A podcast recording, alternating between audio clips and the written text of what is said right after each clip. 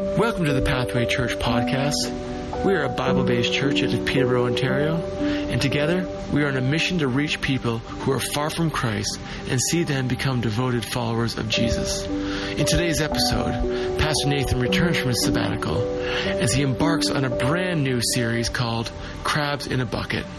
We live in a world where everyone is longing to make it to the top. But what would it look like to take a different approach? What would happen if we really embraced the way of Jesus in our homes and communities? With that, let's turn it over to Pastor Nathan and his series, Crabs in a Bucket. Well, good morning, everybody. My name's Nathan. Nice to meet you. If, uh, if you are new around here, then you may not recognize my face, but uh, for the past nearly 11 years, I've had the incredible privilege and honor of being the lead pastor and founding pastor of this church.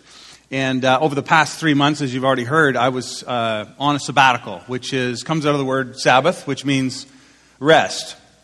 And so there were a couple of objectives for this 12 week sort of season for me, away from leadership, away from decisions, away from preaching.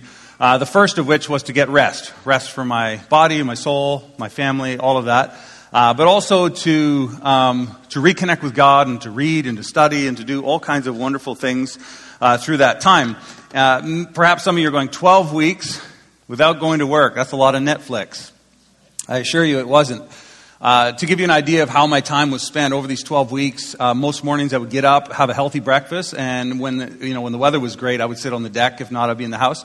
And I would spend my mornings reading the Bible, reading great books, journaling, praying, going for walks with my dog, uh, really just having heart time and spiritual time. And then in the afternoons, I could spend time with my kids and go out for a swim or do some hobbies and things like that. So it was really, really a great season. As the, the 12 weeks progressed towards the end, I started meeting with other pastors and talking to them, started working on plans for the future of our church and thinking through when I return to my job, how do we make our church stronger? How do we make our staff healthier? How do we, how do we enter into whatever's next in a healthy way? So this was sort of what was happening for me over the last 12 weeks. And I wanted to just start today by saying thank you I want to thank our leadership teams at the church, our elders, our board of directors, and our staff teams. Those three teams uh, had to step up in my absence, make decisions. They all encouraged me to take this time to rest, and uh, I am so grateful for everyone uh, that made it possible for me to do so. I also wanted to thank our church family because, of course, uh, I felt so much support. You know, um, as I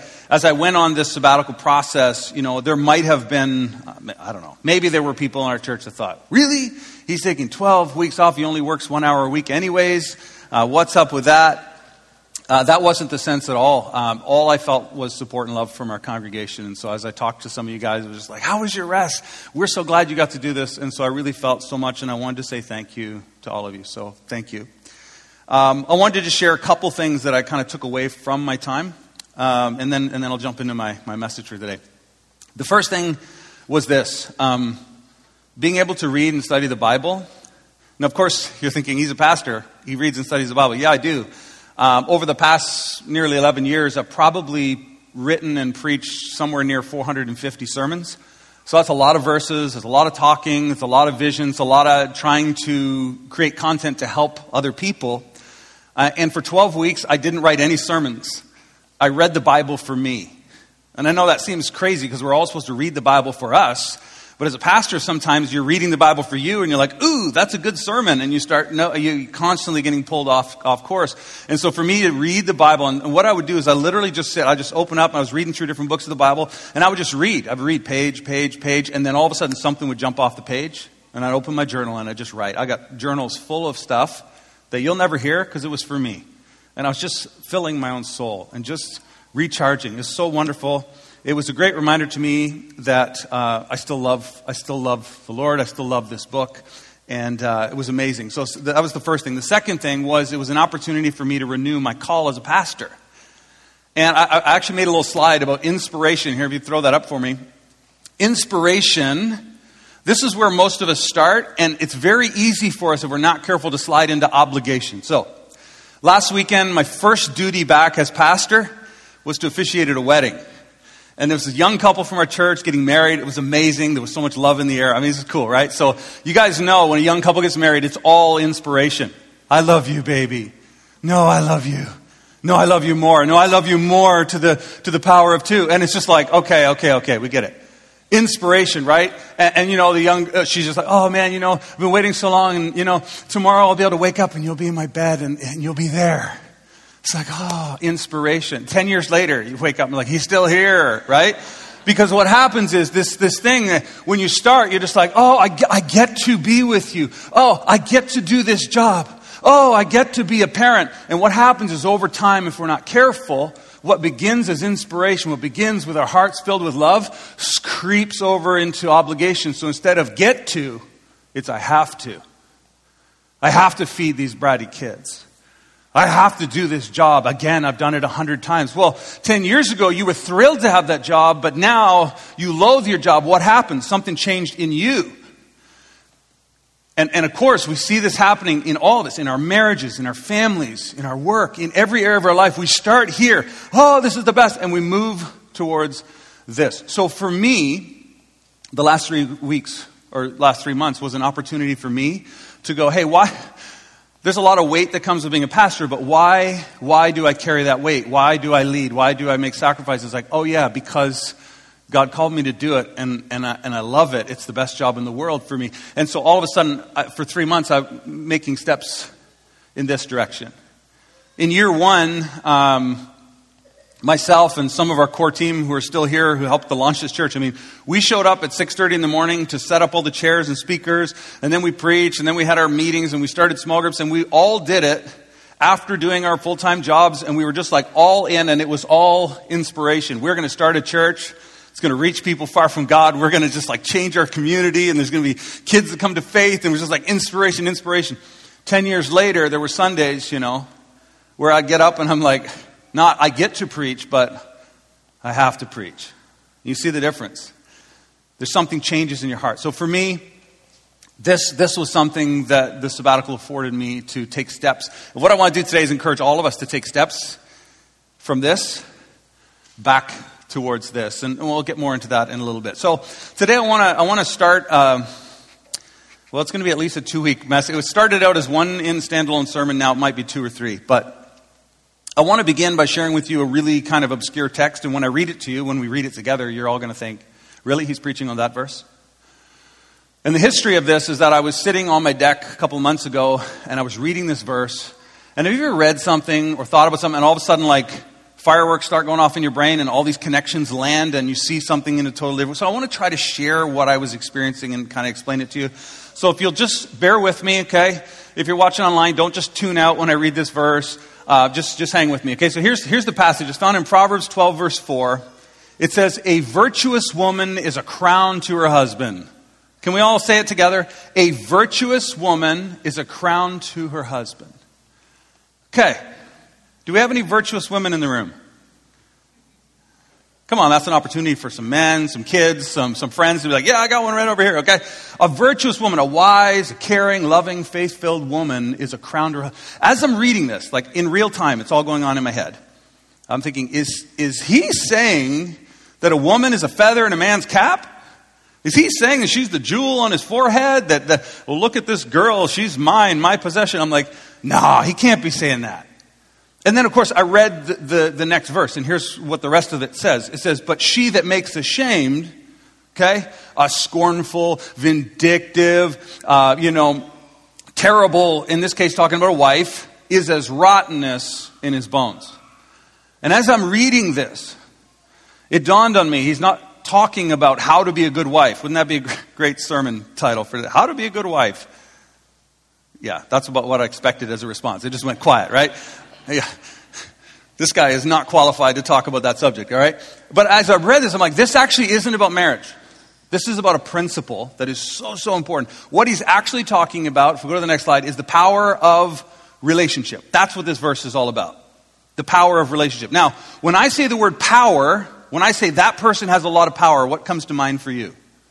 Well, for me, I think about things over here, like physical power, financial power, political power, and there's others. Right? When my wife says, Hey, Nathan, can you help me lift this? I'm like, Oh, you need, my, you need some of my power? And she just kind of goes, No, just pick that up and take it away, right? So, physical power, I think about electrical power. Think about horsepower, right? You get a boat, you want lots of what? Power. You want horsepower. You want a V8. You want two V8s. Power. That's what we think about. We think about physical power, might, armies, all that kind of stuff. How about financial power? That's a thing. You think, oh, that's not really a thing until you try to buy something. And you can't because you don't have the financial power or political power, which has to deal with words and, and, and moving groups of people and all those kinds of things. So when we think of power, we think about all of these things. Now, what's fascinating about this verse, it was written 3,000 years ago by a man by a man, we believe it's King Solomon, who had 700 wives, who had more riches and treasure than you could imagine. 3,000 years ago, a man, and let's be honest, 3,000 years ago, most of this belonged to the men in the society. Can we agree on that? Okay, like it wasn't like today where women have, you know, the ability to vote and to work and to pursue education and everything, equality for both genders. It was like, no, the women didn't have this. The men had all this. And this is what's so powerful about this verse is that Solomon, who's a man who's wealthy, who has all the power, who is living in that time, he's looking at a husband and wife maybe in the community, and he looks at it. Let's look at the verse one more time. Can we put, throw it back up here? And he's, here's what Solomon says in this context. A virtuous, a godly woman is a crown to her husband, but she that maketh ashamed is as rottenness in his bones. So he's saying, in spite of the fact, because I think we could all argue that a woman in that setting 3,000 years ago had we would say no power. And he says, actually, no. That woman, even in that setting, has the power to make or break her husband. Think about that. She has the power to crown him, to make him more than he was, or to make him wish he never lived. She has that power, and here's why. Because the power of relationship is greater than all these other powers. And that's what I want us to consider this Sunday and next. That the power of relationship. And what's relationship is connection between people. And the power of relationship is actually more powerful than all these other powers. There's a couple of reasons for that. One is because if you have this, you can get to this. But if you have this, you can't necessarily get here. So let me give you an example, right? My wife, she doesn't have to be physically strong. She has me. Hey, honey, I got this jar of spaghetti sauce. I can't open it. I'm like, I am your man. Like, call me and I got it, right? So if she has this, then she gets this. She needs money. No, I'm just kidding. Uh, I don't have any of that. Power of relationship is greater than. So the other reason why, so here's the thing, you can't, you can't take this and turn it into this. So, for example, you walk up to somebody and say, be my friend or I'll knock your head off. And intimidate them with your physical strength. They're going to be like, okay. And they're going to walk away going, this is weird. I'm scared of you. So this doesn't work this way, but this works this way. Here's the second reason. This power of relationship is eternal because people are eternal. And what you do in relationship matters and echoes into eternity, where all this stuff leaves when you do. When your life is over, this is gone. This is eternal. How you treat people. What you do to care for people, love people, share your faith with people. These things matter for eternity. This stuff is all temporary. I don't care how strong you are. When you turn 80, you're not as strong as you were. Your muscles deteriorate. Kingdoms rise and fall. The Roman Empire, over a thousand years strong. Where is it now? Right? You go back through history, empires rise and fall. Physical power is temporary. It, one day it'll be gone. Financial power, I don't care. Listen, I would love for every person that's part of our church community to do well financially. Pay off your debt, have savings for the future, you know, an emergency fund, investing in good things so that you can be generous and not stressed and you can help people when they're in need. So I want that for you, but understand that it doesn't matter how much you accumulate. When you leave this earth, it all stays here. You, you tracking with me? It, it is temporary. Just understand that. Okay? Uh, a couple weeks ago, we were camping in Prince Edward County with our, with our kids. And we drove by an antique store. Now, let me tell you, I never go into antique stores. But this one, we had to stop and we had to go in. I got a picture of my wife and my two daughters here in front of the sign. It was called Dead People Stuff Antiques. And I love that. When I saw it, I'm like, we have to stop. And I even went in because they had a mantiques section, and I'm like, I have to see what's in there. Dead people stuff. That, that is an honest sign. Because no matter how much stuff you have, no matter how shiny it is, when you leave this earth, it stays behind, it rots, it rusts. So that's all great. And go back to uh, my slide. Financial power is great, but it's temporary. This is eternal. Political power, guys, one day the Conservative Party, the Liberal Party, the NDP, if you're into American politics, the Democrats, the Republicans, it'll all be gone. It will exist no more. But how you treat people and the investments you make in others and in the kingdom will last forever. So this is greater than this. Okay? Now I want to look at the verse one last time, and then we're going to look at the words of Jesus. Let's look at it again. A virtuous woman. Can we all say it together? I'd like to hear your voices. I know you guys have been watching online, but I need the interaction here. So, a virtuous woman is a crown to her husband. Let me ask you a question Who wears a crown? Shout it out. Okay, I heard woman. Yeah, a woman can wear a, a king is a good answer. Anybody else who wears a crown? Like officially? We're not talking about Burger King, the paper kind. Who else wears a crown? A queen? A prince? A prince? So royalty, right? Royalty wears crowns. Here's the beautiful thing. As I read this, so again, we're still in my brain, we're still in a split second, okay? all this is kind of happening in my mind as I'm sitting on my deck. A virtuous woman is a crown. And I thought, who wears a crown? A king wears a crown. I'm like, wow, a virtuous woman, a godly woman, has the power within herself, even 3,000 years ago, to make her husband a king. And then I wrote down in my journal, king maker. And I didn't even know that that was a thing until I grabbed my phone and I, I Googled it. And there's a Wikipedia page explaining what a kingmaker is, and then it's, it's in various dictionaries. So let me tell you what a kingmaker is. Okay, next slide. A virtuous woman is a kingmaker, and here's a definition of what a kingmaker is. A kingmaker is someone who works behind the scenes, uses their power, their influence, their authority, their resources to promote or elevate someone else. And when I read that definition and I was looking at this passage, which again is not about marriage, it's about the power relationship, and as I read it, I thought, that's what I want to be. I want to be a kingmaker. I don't want to be king. Kings rise and fall. I want to be the person that helps others get to a place of influence. I want to be a person who helps other people get to the place where they're using their gifts and abilities in the best way. I want to be the person behind the scenes who's helping other people. And I thought, wow. And then I began to think about Jesus, right? Because we're Christians. We follow Jesus. And when I thought about Jesus, I thought Jesus is the ultimate kingmaker. Right? He was king. He is king. But he stepped off his throne. He stepped out of heaven and came to earth as a man and washed his disciples' feet. And picked up children and loved on them. And touched the dirty and the unclean and healed them. And he left all of his privilege to come down to lift us up. Next Sunday, because we can't get into all of it, next Sunday we're going to learn about who we are in Christ.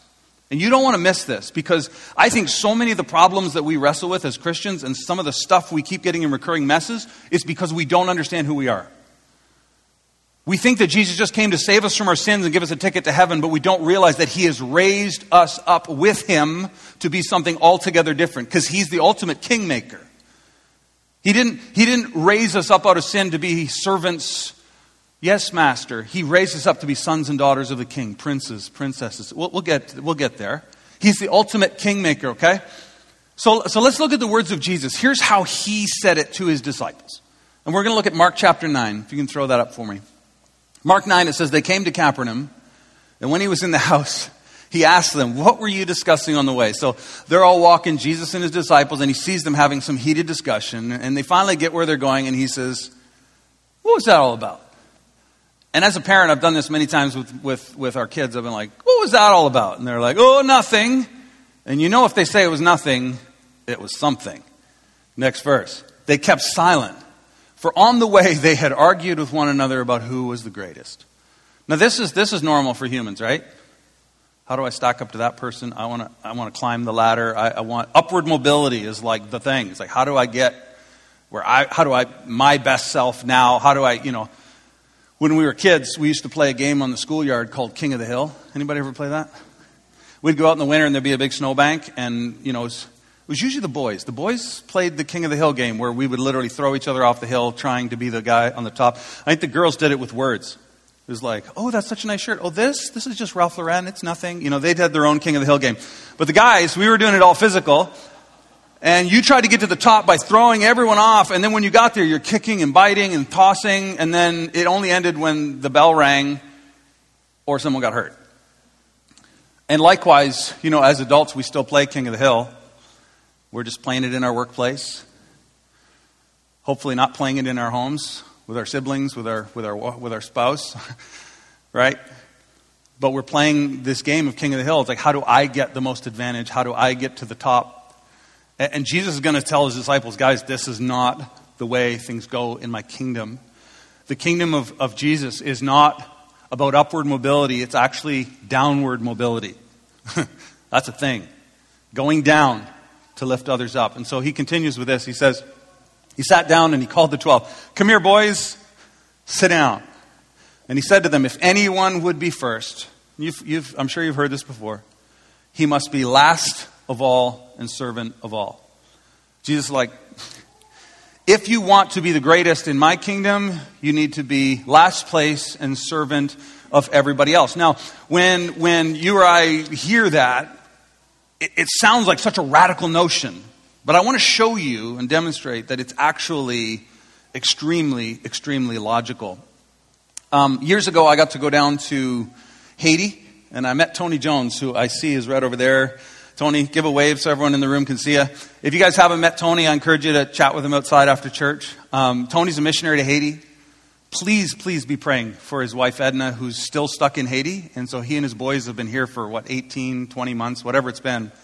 Just praying and trying to get her to be here with her family. So, I mean, that's, please be praying for them. I remember Tony was showing me around Haiti. He was driving around and uh, I saw the beaches, the palm trees, and the, and the vistas out into the ocean. And I said to Tony, "He's like, why aren't there four star resorts here? Like people would pay thousands of dollars to come and enjoy these beautiful beaches. We went up into the mountains and we get these lush, beautiful mountain views. There's, there's like all this rich agricultural land where you can grow all this produce. And I'm like, why is this country such a mess? Why is there so much poverty? And you know what he said to me? He said, Nate, the problem is here in their thinking and here in their heart.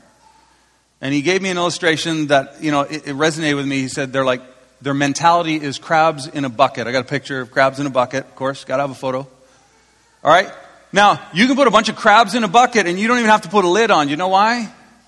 Because anytime one tries to get out, one starts to make progress, like, yeah, I'm finally free, I can see daylight. It's like all the other crabs just grab them and suck them back in. And that's a mentality because everyone's like, I don't want that person to be ahead of me, so I'm going to pull them down so we're all on the same level. And if you get a society that buys into this lie, okay, this lie right here, it's coming. There's about to be a lie that shows up on the screen. There it is. Lie. For me to win, you must lose. For me to succeed, you must fail. And when people begin to believe that, that in order for me to win, I got to be king of the hill and I got to knock you down. If you get a whole bunch of people doing that, you will destroy your relationships, your family, and your country. It's a lie. And what Jesus says actually makes way more sense. Think about this. Can you imagine if one of those crabs decided, hey, I'm going to recruit some friends and we're going to go to the bottom of the pile and start pushing up and helping our friends escape?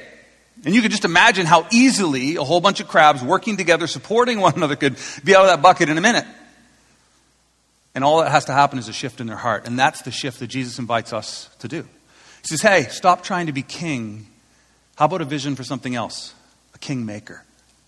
How about being a person, a man, a woman, a teenager who says, I want to leverage what I have for the good of others. I want to help my friends, my family, the people in my community to get a leg up, even if it costs me something. Because here's the amazing thing is, just because you're helping someone else win doesn't mean you lose.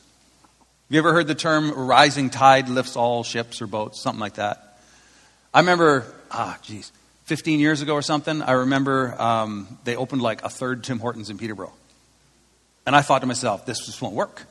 There's already two. Like, who, if they open another Tim Hortons, they're going to take all the coffee drinkers from the other one. And they're all going to fail. Well, now we have like 500 or whatever, right? They're everywhere.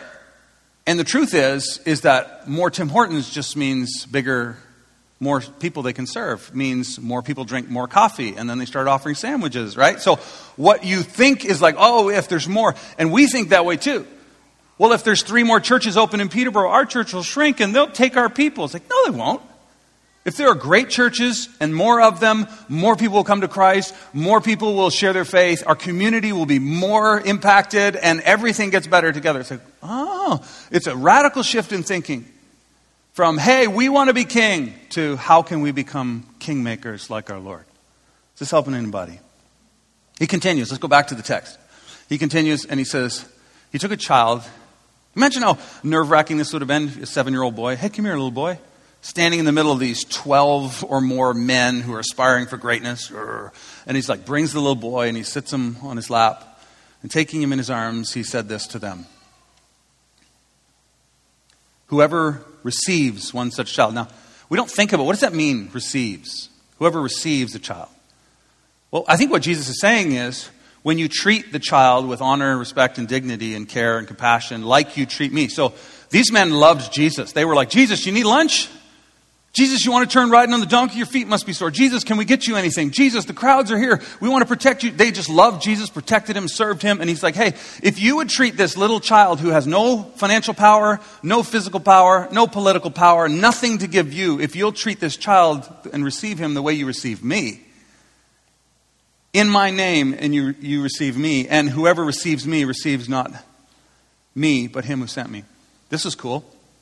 This should inspire us to be kingmakers. Jesus literally says, when you treat someone who has nothing to offer you like a king and you lift them up and you use your power and influence to be a kingmaker, what you do to the least of these resounds in the highest halls of heaven. It goes right to the Father. That encourages me to be a kingmaker, right? To live like Christ did, to go down to lift others up. Now, over the years, and this is where things get interesting. Over the years, I've tried to do this kingmaker thing. And what I've found, uh, if we can go to the next slide, what I've found is that when I begin to serve others and love them like Jesus tells me to, right? Uh, it begins with inspiration. It's like, I want to serve our community. But over time, if we're not careful, it begins to move towards obligation. It starts to be like, well, now I have to serve these ungrateful. Am I the only person who's experienced this? So I want to be a kingmaker and I want it to flow out of inspiration, not obligation, but in over time, everything in me is pulling me in this direction. Okay? It begins with I want to, I get to, and over time, if we're not careful, if we don't continue to do the heart work, it very quickly turns into have to. The next thing I would say about inspiration is that it's fueled by love. Right? Like I when you want to do something, it's because there's passion and love in your heart. Okay? You want to. That's fueled by love. But obligation is fueled by duty. Now, I realize duty is not a bad word. Like, it's, it's good to fulfill your duties. But you can't just do life, work, marriage, friendship out of duty alone for very long. Because you know what happens? It will produce resentment in your heart. It produces resentment. Anybody here ever done something for duty for 10 years? Yeah, we all have. And the longer you do it, the more of this grows in your heart. But on the other side, if we can move from obligation to inspiration, it can produce gratitude. That's a very different result. So, one of the ways that you can know where you are on this spectrum of inspiration and obligation is what it's producing in your heart. Is that helpful? I know that's, that's extremely helpful for me to go, okay, I'm doing this thing. I want to be a kingmaker. I want to serve people, and I'm doing it, but I'm resentful all the time. Why? Something shifted in my heart. So, you always have an option. Option A find a new job, find a new spouse, find new friends, you know, because all of this. Or something can begin to shift in your heart, and day by day you can make tiny steps back in this direction towards your first love, towards gratitude. And, and this doesn't happen overnight, it's a process. Here's, here's one other thing I want to tell you why this is so important. This is, this, what we're talking about right here is the motive behind being a kingmaker or not, okay? It increases the power of relationship, and obligation decreases. Let me explain. The more something's done because you want to do it out of love, out of gratitude, if you're serving other people, do you think they can feel that? Do you think if you're helping somebody, they can tell whether you're doing it because you love them and you're happy to do it, or whether you're doing it because you have to, it's your job? Yeah, people can feel it. And what happens is, this will increase the power of your relationship and this will kill it. Here's, a, here's an easy example. Let's say you want a pizza. It's 5:30 at night. You have kids, they're hungry, friends, they're hungry. You order a pizza and you're waiting for the pizza delivery driver. But you've ordered the pizza and you're expecting it at 5:30 and they show up at 5:37. And the pizza's hot and the pizza's delicious, but you're still mad because you paid for it. They were late. And, and, and now you've got your pizza. Now let's take the exact same scenario. 537, there's a knock on the door. You open it up, and a friend from work or a friend from church is standing there with a hot pizza for you and your family. And you're like, What? What's, what's with the pizza? And they say, Oh, I was thinking of you. And, and I know there's stuff going on in your life, and you probably didn't have a meal, and so I brought you a pizza. You're like, You didn't have to do that. Like, yeah, but I wanted to do that. Same scenario. 539, the pizza's gone. Totally different internal workings that's going on in the heart. This is how radically different our lives can be when there's a shift on the inside. And as we, you know, I'm hoping to inspire us and our church to be kingmakers and to serve one another and to serve our community, but I guarantee you we will move in this direction if we're not consciously careful to do heart work over and over again. And next week we're going to continue um, the conversation in this direction. I want to say a couple last things uh, about kingmakers, and here's, here's a statement. Kingmakers find their success in others, or you could say they find their success in others' success. That's where kingmakers find their joy. Here's a passage from Philippians where Paul the Apostle, he says this, Therefore, my brothers, whom I love and long for. Does that sound like duty to you? Everybody shaking, no, no. It is, uh, it, that's not duty, that's love. My joy and my crown. Stand firm thus in the Lord. Here's what Paul's saying. He's saying, when you succeed, I succeed. When you grow and love and serve one another, that's my crown. Because he was fully invested not in power and politics and money, but he was fully invested in the power of relationship, the power of the gospel. And when he saw them becoming kingmakers, he's like, that's the crown I wear on my head. So Jesus has called us to live in this way to be kingmakers. And, you know, as I came back from sabbatical, there's, there's lots of things that will, will change and shift in the months ahead as we move forward. But as I came back, I, I wanted to come back uh, with a clear sense of purpose. And when I read that passage, okay, so I, that verse about, a, a, a you know, uh, a wife, a woman of character being a crown to her husband, I thought, that's, that's what I want to be. I want to be kingmaker. I want our church to be a church of kingmakers. I, I want our community to feel lifted up because we're here.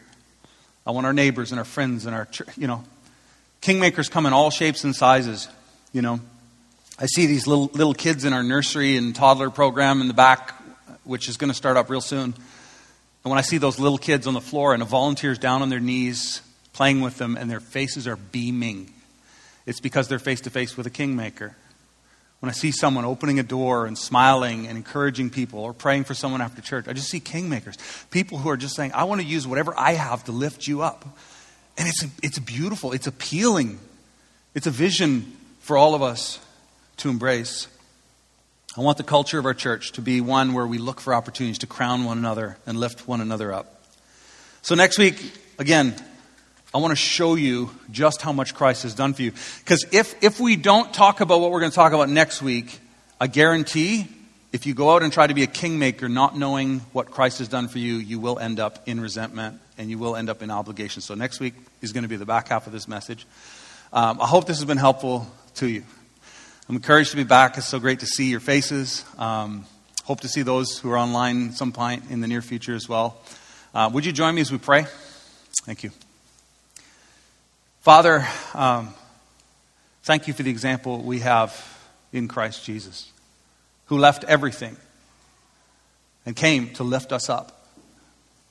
I pray, Lord, that we would be able to embrace that spirit of servanthood, that spirit of encouragement and love that, that Christ displayed, that the Holy Spirit empowers us to love one another, to be king makers that we wouldn't seek to wear a crown, but that we seek to place a crown on the heads of those we love.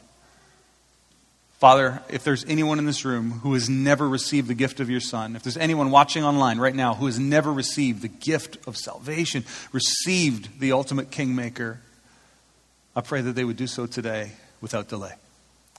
Thank you for helping us and empowering us and, and bring us back again next week to continue our conversation about learning what you've done for us in Jesus' name.